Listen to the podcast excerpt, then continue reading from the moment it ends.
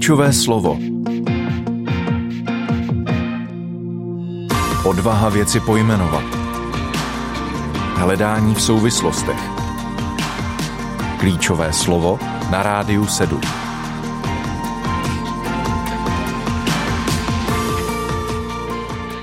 Jestli berete občas do rukou Bibli, tak eh, vás možná neminula taky poznámka, která se v evangelích vyskytuje o tom, jak Ježíš odcházel na odlehlá místa, ať už to bylo večer nebo brzy ráno, proto aby se modlil. O modlitbě má být dnešní povídání. Nevím, jestli nás teď posloucháte na nějakém odlehlém místě nebo uprostřed nějakého dění, ale doufáme, že ten dnešní rozhovor bude motivací k tomu, že je dobré modlit se a neochabovat. I na tohle téma se dostane. Mým dnešním hostem je důstojník armády spásy Petr Janoušek. Petře, vítej ve studiu. Dobré ráno. Dobré ráno.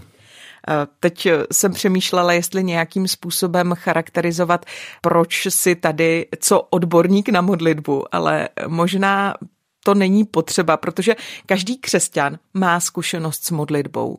S tím, že chce vstoupit do kontaktu s Bohem, chce s ním žít vztah a součástí toho vztahu je i modlitba jako rozhovor s Bohem. A tak první otázka trošku odjinut. Jaké jsou tvé zkušenosti s modlitbou? Když se řekne modlitba, co se ti prožene hlavou?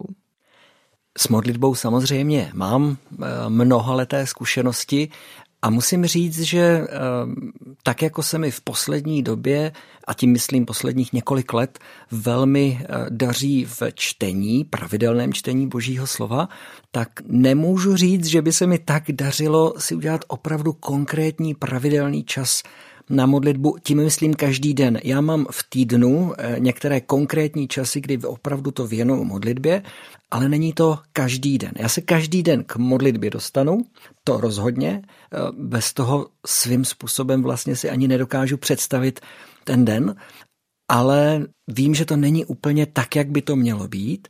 Na druhou stranu vím, že v mém životě mnohokrát bylo období, kdy jsem tento pravidelný čas měl a že to bylo vždy obrovským požehnáním. Že to je skutečně eh, zbraň, myslím tím teď ne militantně zbraň, ale nástroj, který je nedoceněný, který málo využíváme. Pokud by církev, a jsem v tom sám, mluvím teď vlastně sám k sobě, to není, že bych chtěl někoho peskovat, ale myslím si, že skutečně modlitba je neuvěřitelně mocnou zbraní. Děkuji, že jsi upřímný. Mně přijde, že pro křesťany je obvyklé, že říkají, že to nejdůležitější je modlitba, čtení písma, přitom mi přijde, že už málo kdy říkáme, jak v tom selháváme, že to pro nás není jednoduché, že nemluvíme tak často o tom boji, který v tom prožíváme. Já musím říct, že já jsem impulzivní člověk, já potřebuji silný impuls a bývali časy, nebo pamatuju si na několik zajímavých období v mém životě, kdy jsem nutně potřeboval jít na kolena a modlit se za třeba konkrétní situaci, konkrétní věc a měl jsem z toho obrovskou radost, když eh, pán Bůh začal jednat, když se věci začaly měnit. Problém v mém případě, a znovu podotýkám, to nemusí být váš případ, ale v mém případě je ten, že jakmile pán Bůh začne jednat a věci se promění a vyřeší, impuls odezní a nějak ten návyk té pravidelné modlitby, teď neříkám o modlitby jakoby, jako součást života, ale pravidelné modlitby v mém životě jakoby odcházel. A to je můj problém. Možná, že ten problém nikdo jiný nemá.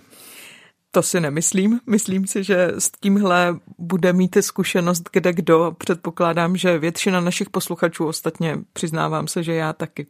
Ty jsi říkal, že dost možná, že modlitba je nedoceněná zbraň v životě křesťanů. V čem si myslíš, že je ta nedoceněnost téhleté zbraně? Když nad tím tak přemýšlím a musím říct, že jsem teď znovu ještě přemýšlel o tom, proč vlastně odchází ten impuls, co dělám špatně a napadla mě taková věc, nedoceněná možná právě v tom, že se soustředíme na objekt té modlitby, myslím tím teď na to, za co se modlíme, jakože to je ten cíl, kterého chceme dosáhnout. Ale cílem té modlitby není to, aby byla dosaženo, aby bylo dosaženo nějaké změny, aby člověk byl uzdraven, aby se narodilo zdravé dítě, aby, já nevím co, aby byl zvolen ten správný člověk například. Ale cílem modlitby je vztah s Bohem. A pokud si nastavím modlitbu tím způsobem, že ten cíl není v naplnění nějaké mojí potřeby, ale v naplnění našeho vztahu s Bohem, tak v tu chvíli vlastně ten cíl nebude nikdy naplněn dokonale, protože tady na této zemi poznáváme jenom částečně a vždycky ten vztah může být ještě o něco lepší a tím pádem ten impuls může trvat neustále. Ale to je myšlenka, která mě napadla teď, jak se o tom, teď, jak o tom mluvíme. Je to jenom o tom nastavení si těch cílů. A nedoceněná, proč je nedoceněná? No, je to pravděpodobně právě z toho důvodu, že uh, není instantní. Není to o tom, že člověk vhodí modlitbičku a vypadne splněné přání.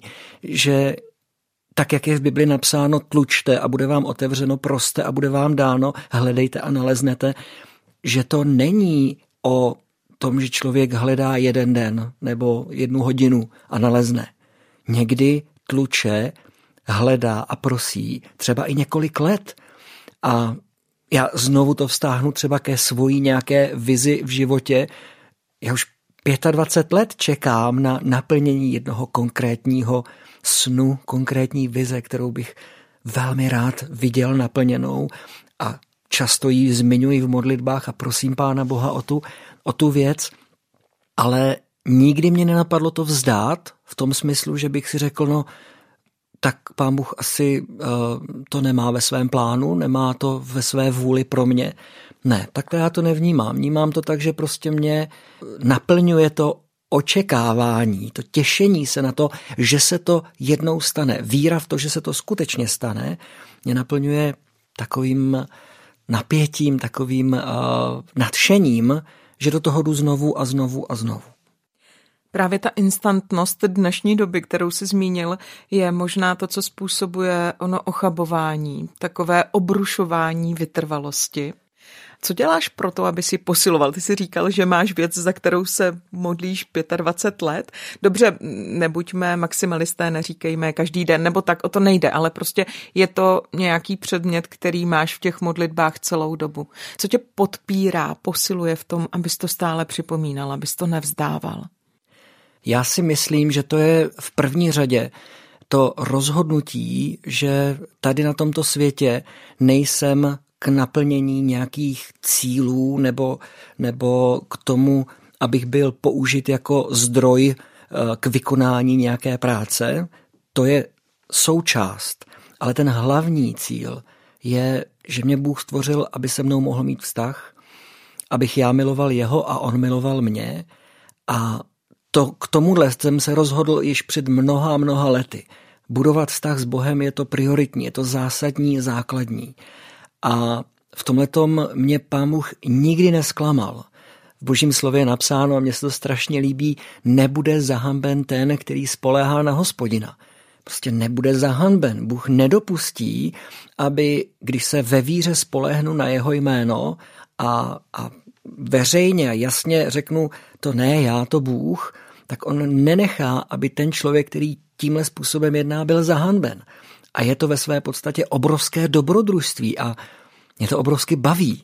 Eh, to není o tom, že bych se zapíral. Jo, někdy, někdy to tak je, někdy se musím zapřít, ale ve své podstatě mě strašně baví to, do, to dobrodružství, jít s Ježíšem tím životem a, a užívat si to, že v tom nejsem sám, že to je jeho plán, že to je dokonalý plán a že on mě tím plánem proměňuje.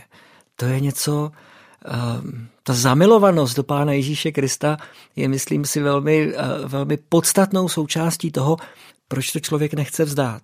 Ale ona nepřichází instantně. Může tam být nějaká konkrétní zkušenost a v mém případě bylo několik velmi konkrétních a jasných zkušeností, kdy mi Bůh řekl, počítám s tebou. To je jako kdyby vám řekl, já nevím, prezident Spojených států vám zatelefonuje a řekne, spolehám se na tebe mám na tebe úkol a potřebuji, abys ho vyřešil. A víš co, budeme kamarádi. To je najednou prostě, to je tak vzrušující, že a samozřejmě přirovnávám k prezidentu Spojených států, ale tady mluvíme o e, řediteli vesmíru, takže to je ještě o něčem jiném. Ještě jednou bych se ráda dotkla té instantnosti a použiju tenhle ten tvůj obraz s dovolením. Mám dojem, že kolem sebe vidím spoustu křesťanů, kteří sice mají to telefonní číslo na prezidenta Spojených států, který jim nabídl kamarádství, ale mají dojem, tak jak oni to vnímají, že kdykoliv vytočí to jeho číslo, tak na druhé straně není někdo, kdo by ten telefon zvedl a povídal si. A tak to po nějaké době vzdají, i když mají tu informaci, že ten prezident Spojených států s nimi chce být kamarád a řeknou si, ne, tenhle ten telefon sice funguje, ale prostě nikdo na druhé straně není, kdo by to sluchátko zvedl a kdo by reagoval, takže já to dělat nebudu. Slyšel jsem to mnohokrát a samozřejmě i v mém životě nastávají okamžiky, kdy takzvaně nebe mlčí, kdy tam ta odpověď není. To je pravda. Na druhou stranu Připomínám si to slovo, které je napsáno ve zjevení, kde je napsáno, oni nad ním zvítězili krví beránka a slovy svého svědectví. Připomínám si znovu a znovu všechna ta svědectví, které pán Bůh eh, v mém životě udělal a já prostě vím, že on tam je. To, že v danou chvíli mlčí nebo nic neříká, není až tak úplně podstatné, protože já vím, že jednou budu stát před církví a budu s radostí a hrdě vyznávat, jak veliké věci skrze mě Bůh učinil. Ne, abych vyvýšil sebe, ale abych ostatní povzbudil k tomu, že někdy to sice možná může trvat, ale ono to jednou cinkne, ono to jednou prostě uh, zarezonuje a, a najednou uvidíte, že to, jak to Bůh naplánoval, že to lépe nešlo že Bůh je naprosto dokonalý režisér. Ví, kdy má mlčet a kdy má mluvit. Jsem přesvědčený o tom, že když člověk odevzdá svůj život Bohu, tak k němu Bůh začne s ním komunikovat skutečně jako s nemluvnětem, jako s malým dítětem a najednou se stávají zázraky, jsou jakoby na každodenním pořadu dne. Já se pomodlím a okamžitě mi jede tramvaj, pomodlím se a okamžitě to dostanu. Jako malé dítě, které se otočí na druhou stranu, začne plakat a maminka ho hned vezme do náručí a nakojí ho nebo, nebo prostě naplní tu jeho potřebu.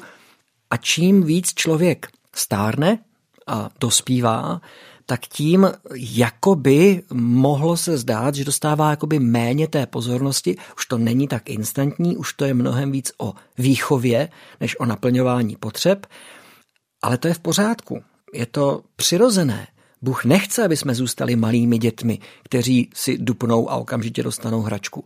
Bůh chce, abychom mu věřili. Bez víry není možné líbit se Bohu. To je nádherný verš. Já prostě potřebuji věřit, že o tam je i přesto, že mlčí.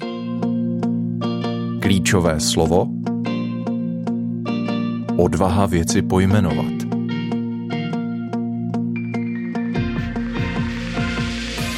Ještě jednou dobré ráno vám, kdo jste se možná právě v tuhle tu chvíli probudili. Hostem Lucie Endlicherové je dnes důstojník armády spásy Petr Janoušek. Mluvíme společně o modlitbě. Petře před písničkou si zmínil, že skrze modlitbu se buduje vztah s Bohem. Ráda bych, kdybychom teď mohli být úplně praktičtí a věnovali se právě téhleté oblasti. Nejprve, jak je možné skrze modlitbu budovat vztah. Co se tedy děje, že ten vztah se buduje? Především si myslím, že je to, co považuji za modlitbu. Je modlitba jenom to, že volám k Bohu o pomoc? Rozhodně ne. Je to také modlitba, je to součást té modlitby. Ale, ale pokud bych omezil modlitbu jenom na toto, tak vlastně budu jako to dítě, které přichází ke svému otci jenom ve chvíli, kdy něco potřebuje. Ten vztah buduju tím, že jsem s Bohem prostě jenom proto, že jsem s ním. A i to je modlitba. Pro mě osobně je skvělým časem k modlitbě jízda autem, kdy jsem v autě úplně sám a jedu nejlépe někam daleko, třeba po dálnici Teď nemluvím o tom, že bych eh, ztrácel koncentraci, zatím chvála pánu, mě pán Bůh vždycky ochránil před jakýmikoliv problémy a haváriemi. Nicméně já ten čas eh, docela často trávím tím, že se modlím a to ne tak, že bych byl v té přímluvné modlitbě a výjmenovával Pánu Bohu všechna ta jména všech těch nemocných lidí a lidí v problémech a tak dále, ale že mu prostě jenom povídám o svém životě a, a děkuju mu za věci, které, které v mém životě udělal a třeba s ním plánuju. Bože, mám teď udělat tohle, nebo, nebo myslíš, že by bylo lepší eh, teď v tuhle chvíli tohle nedělat? A že mu prostě člověk vyleje svoje srdce. Když se podíváte do žalmu, tak eh, žalmy jsou nádherným zdrojem modliteb, nejenom v tom směru, že tam je spousta žalmů, bože, vyslyš mou modlitbu, sraž mé nepřítele k zemi a já nevím, co všechno ostatního, ale je tam taky modlitba, jako laň dychtí po čisté vodě, tak moje duše touží po tobě, bože. Prostě jenom ti chci být blízko, chci být s tebou. A já vím, že on v té modlitbě tam se mnou je. A to je pro mě důležité.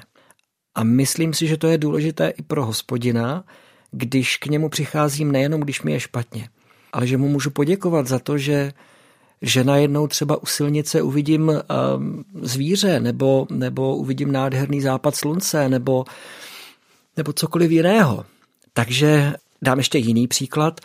Nedávno jsme s manželkou byli eh, na výletě v Jizerkách a šli jsme takovou jednou neznačenou cestou, velmi, to je asfaltka, to je jako, ale není turisticky značená. Já tu cestu znám, dlouho jsme tam nešli a tak jsem si říkal, pojďme znovu si to projít, je tam nádherný výhled do údolí Hejnic a Šli jsme tou cestou a z ničeho nic nám přes cestu přeběhlo stádo asi osmi mladých jelenů. Nebyla tam žádná laň, jenom jeleni, krásné paroží, nádherná zvířata. A v tu chvíli najednou člověk stojí v úžase, hledí na ta zvířata, jak se mu promenádují, přecházejí mu přes cestu a prostě říká, bože, to je tak nádherný. Haleluja. Najednou z toho, z těch úst vyjde to haleluja. Sláva tobě, Bože, sláva tobě, Bože, za tvoje stvoření, které si udělal. I to je modlitba. A přesně tohle to je ta modlitba, která buduje vztah. Protože Bůh ví a vidí to a v tom srdci to je, že to není jenom o tebou, o tom Bože pomoc, ale také Bože děkuju. Bože, to je nádherná. Bože, já se cítím dobře, nebo naopak, Bože, já se cítím špatně, nebo co mám teď dělat? Jak to mám udělat? Bože, buď v tom se mnou a tak dále. Mluvili jsme o tom, co je modlitba a co na ní buduje vztah. Dá se říct taky to, co modlitba není? No, to nevím, eh, co modlitba není. Nedávno se mě jedna sestra ptala, když já za pánem Bohem přicházím jenom, když je mi blbě. Říkám, no to, že když přicházíš blbě, eh, když je blbě a přicházíš k Bohu, to není špatně, to je v pořádku. Horší by bylo, kdyby to zůstalo jenom u toho. Co modlitba není? V tuhle chvíli mě nenapadá nic, co by modlitbou, pokud se obracím k Bohu, ať už je to v prozbě, v, díka, v díkčinění nebo v nějakém vyléváním svého srdce nebo v pouhém rozhovoru, tak to modlitba je. Já si myslím, že to podstatné je, s čím přistupuju do té modlitby, s jakým motivem.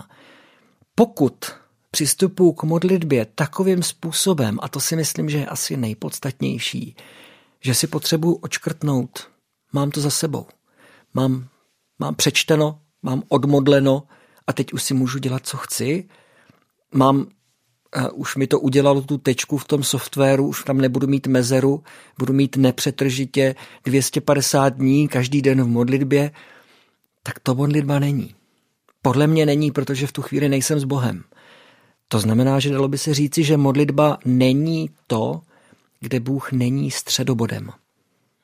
A může to být úplně cokoliv, ale není to modlitba. Jsou věci, které se Bohu nesmějí říkat? Mm, něco takového, co už je moc, nevím, negativní, moc jakékoliv? Zajímavá otázka. Myslím si, že opět záleží na postoji našeho srdce. Jsem přesvědčený o tom, že Bůh touží potom, abychom k němu mluvili. Byl jsem už několikrát svědkem modlitby která uh, sobě dokonce zahrnovala vulgarizmy. Byla velmi, to se do, do rádia ani nedá říct, co zaznělo v té modlitbě. A přesto jsem přesvědčený o tom, že z té modlitby měl Bůh obrovskou radost, protože byla upřímná, protože byla realistická, protože ten vulgarismus v tom, v té modlitbě nezazněl proto, aby někoho urazil, někomu ublížil. Ten vulgarismus se vztahoval k popisu mé situace, ve které se nacházím, když jsem bez Boha. A proto tam seděl a byl tam naprosto na místě, protože ten můj život bez Boha je skutečně a tři tečky a doplňte si, co, co by tam mohlo být za slovo. Takže jestli se Bohu nesmí něco říkat, možná, že takové věci jsou, ale rozhodně to není v těch slovech. Myslím teď, jestli by byla některá slova zakázaná, už jenom třeba z toho důvodu, že máme množství různých jazyků a že to, co slovo, které v češtině je naprosto v pořádku, tak kdyby ho poslouchal člověk uh, s jiným jazykovým vybavením, tak by si o nás mohl myslet, že jsme strašně vulgární, strašně sprostí. Těch slov je spousta. Já mám spoustu takových příkladů. Mezi polštinou a češtinou existují taková slova, mezi angličtinou a češtinou existují slova, která jedné nebo druhé straně se zdají naprosto nepřijatelná a přesto jsou naprosto v pohodě. Takže to není o zvukové podobě těch slov, ale to, co do těch do slov dáváme jako podstatu, co vlastně vyjadřujeme. A v tu chvíli si myslím, že uh, opět záleží na tom, uh, s čím vlastně za tím Bohem přicházíme. Myslím si, že Bohu klidně můžeme i vyčítat. Můžeme mu klidně i vynadat, že to udělal špatně. Pokud to ovšem myslíme ne tak, jakože a je konečná a já s tebou končím, Bože, a už, už nikdy víc. Ale já mu můžu vylít srdce a říct, Bože, proč si to udělal? Myslím, že to je naprosto přirozená reakce. Ne vždycky nám Bůh odpoví tím způsobem, jak bychom si přáli, ale myslím si, že právě skroušené srdce je hospodinu velikou jakoby obětí, kterou on přijímá. A že v té chvíli člověk může vyřknout věci, které ho možná později budou mrzet, ale pokud si zachová upřímnost v srdci, tak si myslím, že to pán Bůh přijme. Mám jednoho kamaráda, kazatele, američana a ten má takovou, eh, takové rčení. On říká keep it real. Ať je to upřímné. Ať je to především upřímné. Pokud jsme upřímní, já si myslím, že to bude v pohodě. Pokud budeme pokrytečtí, tak se dočkáme toho, že nám pán Bůh řekne plemeno zmí a nabílené hroby a, a já nevím ještě jaké věci. A Bůh si to může dovolit, protože on je Bůh. Takže se můžu na Boha zlobit? Rozhodně. Já si myslím, že to je naprosto přirozené. Zlobit se na Boha je, ehm, je to vztah. A ten vztah si prochází svými údolími a svými vrcholy. Ehm, když si přečtete 121. žalm, pozvedám své oči k horám, odkud že mi přijde pomoc, pomoc má je od hospodina, tak eh, to je žalm, který eh, je vrcholnou zkušeností, kdy Bůh je se mnou. No ale pak jsou tam taky žalmy, projdu údolím temné smrti. A v takovém údolí najednou se klidně může stát, a my to vidíme, na mnohých místech v Bibli vidíme, že ten, kdo se k Pánu Bohu modlí, tak se modlí takovými slovy, že si říkáme, může si to ještě dovolit? Bože, jak si toto mohl dopustit? Což pak si?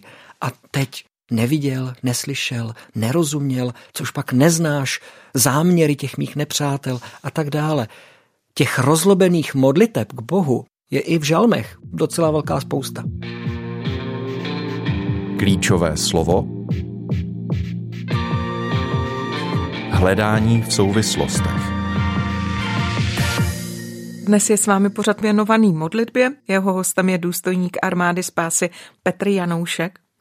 Petře, my už jsme toho o modlitbě řekli spoustu. Ráda bych otevřela ještě jedno téma, které může být pro mnohé úskalým. Už několikrát tu padla zmínka o tom, že modlitba je součástí vztahu a že Bůh je ten, který odpovídá, že podstata modlitby je rozhovor s Bohem. Ale co ve chvíli, kdy člověk má dojem, že mluví, ale z druhé strany se nic neděje. Já vím, že už jsme to nakousli, už jsme to z několika stran se na tuhle tu situaci podívali a přesto bych se do ní ještě jednou ráda postavila, protože přijde mi, že tohle je jedna z nejčastějších situací, proč křesťané vzdávají modlitbu, protože mají dojem, že je to jako ta cvičná stěna v tenisu, že ten míček se sice odráží, ale pořád je tam ta stěna. Není tam ten protihráč, který mhm. by mi ten míček nějakým způsobem vracel. První věc, která mě napadla, v jednom českém filmu zaznívá taková hláška, vydrž prťka, vydrž.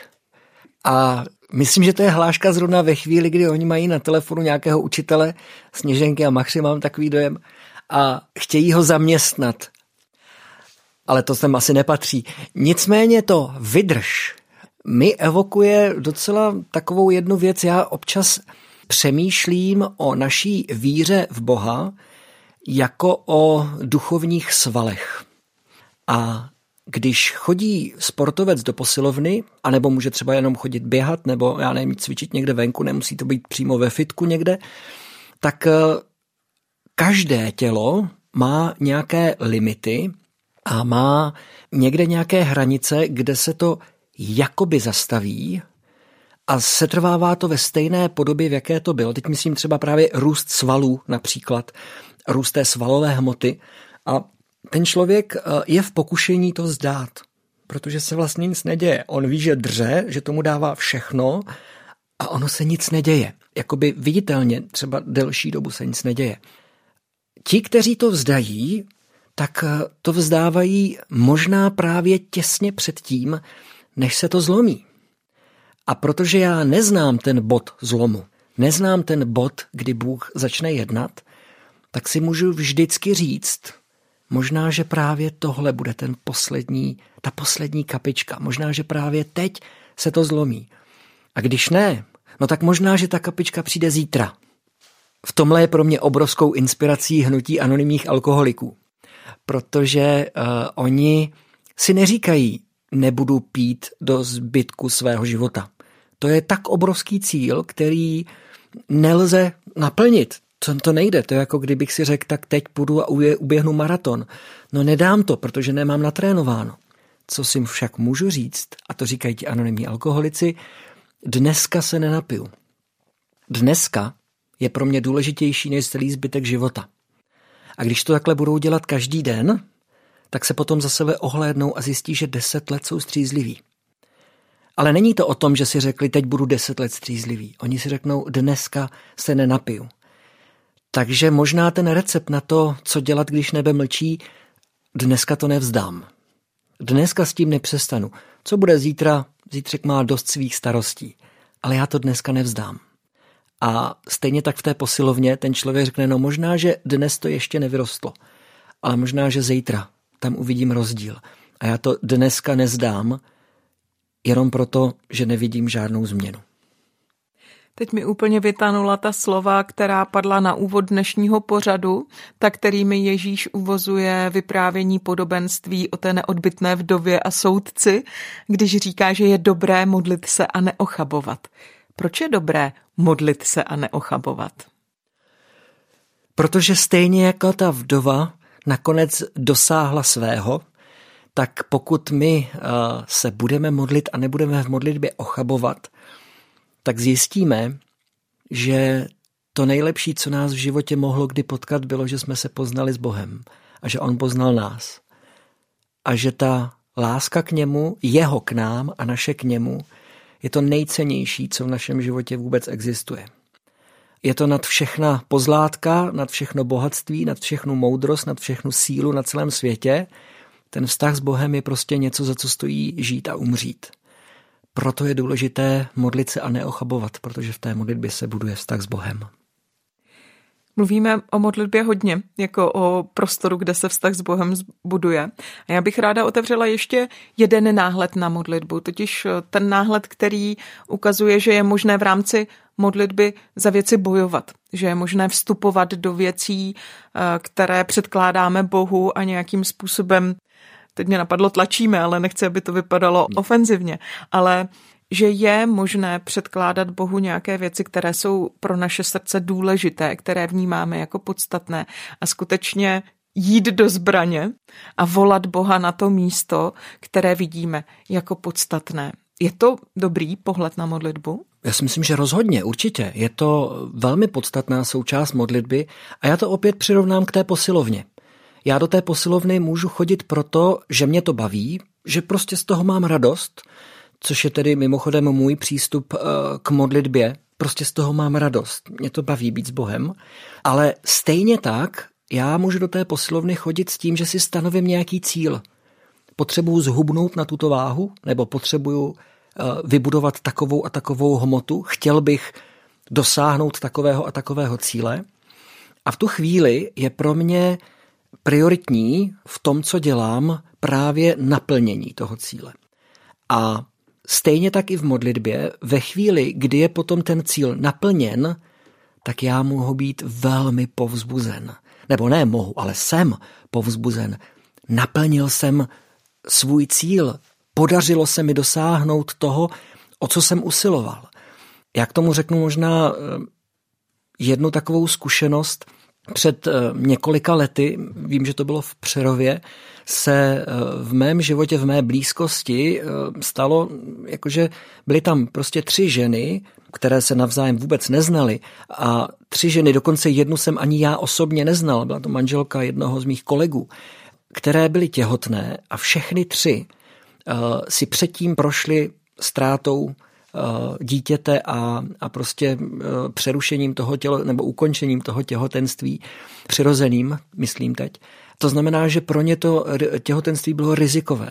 A já si vzpomínám na tu dobu, kdy jsem se těch eh, devět měsíců, nebo téměř devět měsíců, ono to ve skutečnosti bylo asi jenom šest, nebo ono, byly to tři ženy byly těhotné v podobné době, takže možná, že to trvalo, já nevím, těch devět měsíců dohromady. A když jsem se modlil za tato tři těhotenství a modlil jsem se za to, ať se narodí tři krásné zdravé děti, které pro ty rodiče budou požehnáním. Byl to konkrétní cíl, já jsem věděl, že tam ten časový limit je jasně daný, je omezený. Buď to se to stane, anebo se to nestane, ale prostě nebude to trvat rok. Vím, že to těhotenství prostě má nějaký průběh a Měl jsem potom obrovskou radost. Musím říct, že se narodili tři krásné zdravé děti a bylo to nádherné, nádherný pocit nebo obrovské povzbuzení a potěšení, radost z toho, že bylo dosaženo cíle, že, že se něco povedlo, že Bůh prokázal svoji moc. A najednou je to svědectví v mých ústech, které já můžu někomu říkat a můžu mu říct, víš, modlitba má ten a ten efekt, ale mimo jiné, Bůh také reaguje na modlitby odpovídá, proměňuje. Někdy to může trvat, ale nakonec se to stane. Úplně mi to vybavuje verše z prvního listu Janova, kde je napsáno, máme v něho pevnou důvěru, že nás slyší, kdykoliv o něco požádáme ve shodě s jeho vůlí. A víme-li, že nás slyší, kdykoliv o něco žádáme, pak také víme, že to, co máme, jsme dostali od něho. A teď si představ, kdyby se nenarodili tři zdravé děti. No, samozřejmě, i to se mohlo stát a já bych i v tom hledal nějaký smysl. Ne vždycky se nám podaří ten smysl najít. Já bych to měl pravděpodobně, a teď to řeknu, nechci, aby to vyznělo sobecky, ale, ale měl bych tom obrovskou výhodu v tom, že byl bych na tom lépe než konkrétně ta žena, která přijde o svoje dítě v tom hledání toho smyslu. Pro ně je to mnohem osobnější, mnohem bolestivější. A nicméně věřím tomu, že pokud něco dáváme do božích rukou, ať už je to náš vlastní život, anebo v modlitbě předáváme do Bohu do rukou nějakou jinou záležitost, která svým způsobem námi vůbec nemůže být ovlivněna, takže to není tak jako, že Bůh má milion úkolů v diáři a říká, jej, tady jsem na něco zapomněl, ne, Bůh nikdy na nic nezapomene. Je dokonalý i v tom, že má všechno pod kontrolou. A já s oblibou říkám, pokud jsme Pánu Bohu předali do rukou svůj život, přestala v našem životě hrát roli náhoda. Náhody neexistují. Prostě pokud je můj život v boží ruce, tak náhoda neexistuje. Stejně jako Job, který přišel o všechno během jediného dne. Takovou tragédii, eh, myslím si, nikdo z nás nezažil. A přitom to bylo něco, co Bůh dopustil a byl v tom určitý plán. Takže nám nezbývá nic jiného, než v tom hledat ten smysl. Je to právě možná ten okamžik, kdy Bohu nadáváme, v tom úplně prvním rozpoložení, kdy se úplně uzavřeme a nechceme mít nic společného. A tak, jak to pomalu odeznívá, nebo odeznívá, tak jak to pomalu se s tím člověk zžívá, nebo stává se to součástí toho jeho života, tak eh, získává nějaký určitý odstup ne vždycky to tak je, někdy ano, tak eh, v tu chvíli má mnohem větší šanci v tom najít ten boží smysl. A někdy prostě pán Bůh jenom řekne, nevysvětlím ti proč, ale mám tě rád. Jsou to věci, kterým nerozumíme, eh, možná by pro nás mohlo být povzbuzením ta Pavlova slova v prvním listu do Korinta v 13. kapitole, kde je napsáno, že naše poznání je jenom částečné, že teď poznáváme jenom z části, že to prostě nemusíme poznat. Ale i o tom život je a jednou nám pán Bůh setře každou slezu z očí. Zklamal tě někdy Bůh? Co ti dává sílu v takových chvílích, kdy se modlitba nenaplní, znovu se modlit a důvěřovat mu? Musím říct, že krátkodobě mě zklamal Bůh mnohokrát. A tím chci říct, že se mnohokrát stalo, že to, za co jsem se modlil, se nestalo, nebo nějakým způsobem se to nestalo tím směrem nebo tím způsobem, jakým jsem si to představoval. Ale jeho láska, jeho jednání v mém životě mi dalo, myslím si, dostatek, eh, dostatek materiálu k tomu, abych nikdy neřekl, že mě Bůh dokonale zklamal, jakoby, že a teď už konečná, teď už to dál prostě nejde. Eh, tohle se asi, já doufám, věřím dneska, jak ty alkoholici říkají, já nemůžu říct, co bude za deset let, ale dneska věřím tomu, že se to nikdy nestane. Dneska věřím tomu, že se to nikdy nestane. Já vím, že tam je ten dneska věřím, že nikdy, ale tak to prostě je. Jinak samozřejmě pán Bůh nás, může nás klamat, protože prostě ty naše představy jsou jiné, než jsou ty jeho. Musíme si zažít bolest, musíme si zažít trápení, musíme si zažít ztrátu, jinak bychom si nevážili lásky, jinak bychom si nevážili toho krásného, co v našem životě je. Nedokázali bychom to ohodnotit, ocenit, nedokázali bychom si to vůbec uvědomit. Kdyby člověk neprošel bolestí, ztrátou, trápením, tak by nikdy nedokázal ocenit lásku.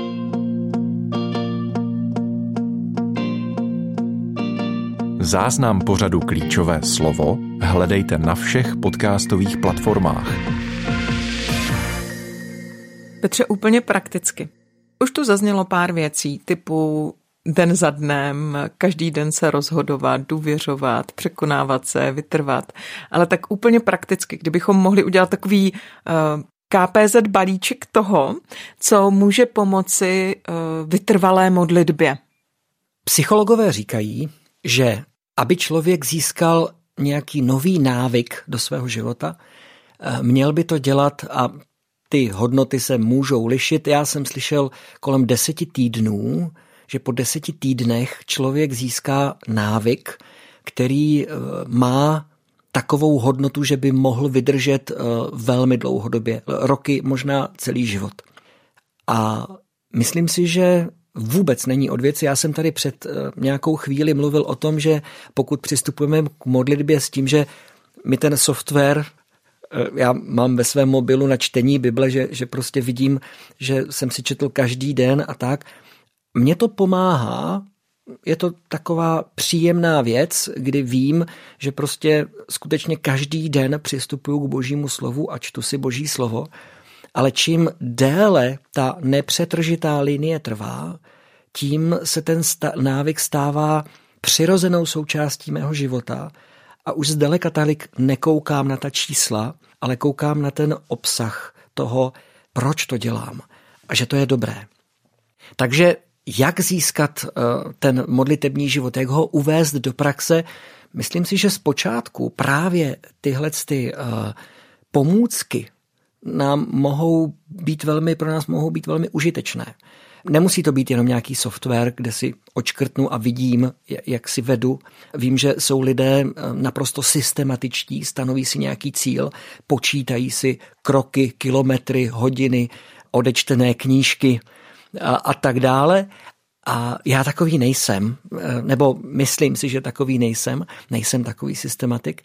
Nicméně vím, že některé tyto pomůcky mi velmi pomohly.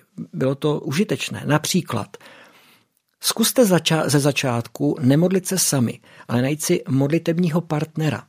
Stanovit si konkrétní čas, kdy se budete modlit, kdy budete s tím partnerem společně na kolenou a budete eh, se modlit třeba za nějakou konkrétní věc. Člověk modlitbě musí přijít na chuť, musí nějakým způsobem zažít jako skutečný okamžik setkání s Bohem.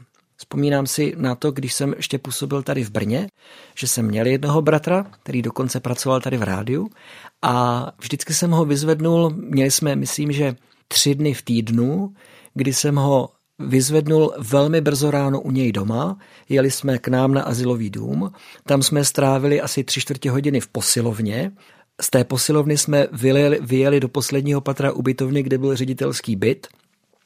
Tam jsme se ještě asi, já nevím, 20 minut, půl hodiny modlili společně. On potom odjel jsem do rádia do práce a já jsem si dal sprchu a šel jsem do kanceláře pracovat. Začínali jsme oba dva kolem sedmé hodiny ráno už s tou prací, to znamená, že jsme přijížděli, pokud si dobře pamatuju, kolem půl šesté ráno jsme byli už v té posilovně a potom nějakým způsobem jsme takhle začali to ráno, třikrát v týdnu. A dělali jsme to tak, nevím jestli rok, možná půl roku, možná tři čtvrtě roku, nejsem si úplně jistý, jak dlouho, ale za tu dobu vznikne určitý návyk a já už dnes vím, jak to vypadá, když si člověk nařídí budíka k tomu, aby se modlil. Že prostě si řekne, dneska vstanu o půl hodiny dřív, protože tu půl hodiny chci strávit s Bohem. Aby ten můj život byl pravidelný, aby měl nějaký řád, musím do toho investovat. Ze začátku si můžu pomáhat různými věcmi, ať už je to kamarád, který se se mnou bude modlit, ať už je to téma, které budu probojovávat, změna zákona, to je nádherný nástroj k tomu, abych se vycvičil v pravidelné přímluvné modlitbě. Zjistím, že v našem zákoně je něco, co, co je vyloženě protikřesťanského, nebiblického, něco, co se Pánu Bohu nemůže líbit, cokoliv, já se za to budu modlit. A nebo modli se k Bohu za to, aby ti dal takové téma, aby ti dal něco na srdce, co skutečně není jenom jako pomůcka k tomu naučit se modlit, ale aby ti dal do srdce něco, co tě bude zžírat tak moc, že ti to nedá a prostě každý den budeš na modlitbě to Bohu předkládat jako ta neodbitná vdova. Takže ty pomůcky jsou užitečné, skutečně mohou být pomocí, ale nemělo bych zůstat u nich.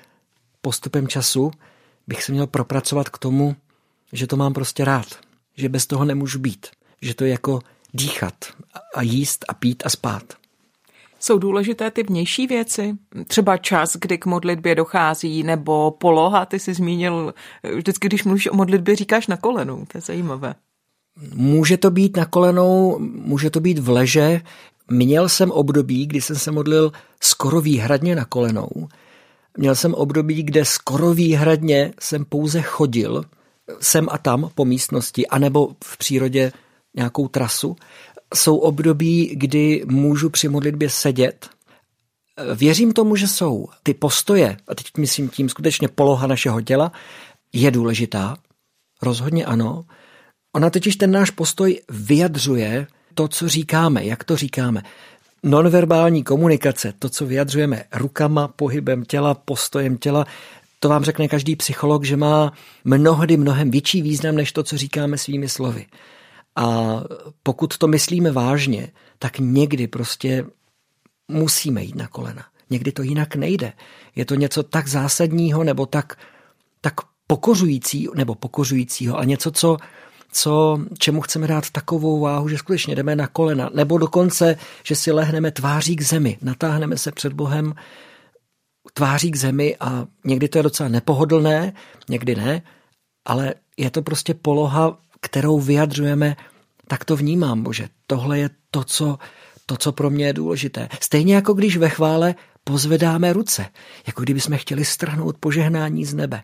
Znám lidi, kteří s tím mají problém a na druhou stranu vím, že když já jsem tenhle problém překonal a vstáhnul jsem ruce k Bohu, tak jsem najednou zjistil, jak je to obrovsky požehnané, že to i tělesně prožívám úplně jinak, než když ty ruce nechám takhle jinak u těla. Takže ty pomůcky jsou dobré, postoj těla je rozhodně důležitý, ale není prioritní. A čas? Čas. Strašně moc záleží na tom, jaký jsme typ člověka. Já jsem ranní ptáče, já jsem třeba večer už dost, do značné míry nepoužitelný. někdy po deváté hodině už se mnou skoro není řeč. Na druhou stranu jsem schopen vstát ve čtyři hodiny ráno, o půl páté a nemám s tím problém a můžu okamžitě začít fungovat. Takže pro mě je mnohem přijatelnější eh, věnovat čas modlitbě právě po ránu. Modlit se ráno. Ale rozumím tomu, že někdo má ten rozjezd do toho dne mnohem pomalejší a tak potřebuje trošku se rozjet.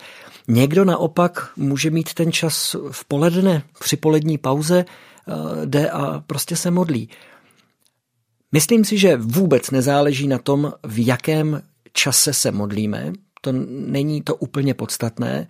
Notabene už taky proto, že Bůh je nadčasový. Bůh nemá čas tak, jako ho máme my. Ale je to spíš důležité pro nás. Já si myslím, že to je naše záležitost, jak si to my nastavíme. A pokud uh, bychom se na sílu snažili nadspat se do něčeho, co nám je nepřirozené, no tak potom uh, budeme zbytečně překonávat ještě překážky, které jsme si mohli odpustit. Je důležité být nastavený tak, abych se mohl modlit vždycky, samozřejmě. A jsou chvíle, kdy Bůh nás probudí uprostřed noci a řekne, teď se modli. Mně se tohleto mimochodem stalo už několikrát, že jsem se skutečně zbudil v půlnoci, ve dvě hodiny ráno, ve tři hodiny ráno a Bůh ke mně pomluvil ohledě konkrétní věci, ale úplně naprosto, já si pamatuju, jednou jsem vstal, nebo vstal, probudil jsem se, ale to bylo samozřejmě, že nevím, jak dlouho to trvalo, ale pro mě to bylo jako probuzení, kdy během jediné vteřiny najednou máte otevřené oči a jste naprosto vzhůru a v hlavě mi znělo Sierra Leone, Leone, stát eh, na pobřeží Afriky a já jsem v životě jsem nic neslyšel o tom státě, nevím vůbec, jako, co, co to je, nebo věděl jsem, že to je stát v Africe, a tak jsem prostě šel na kolena a modlil jsem se za ten stát. A po nějaké době to odeznělo a já jsem si šel zase lehnout. Nevím, co to znamenalo.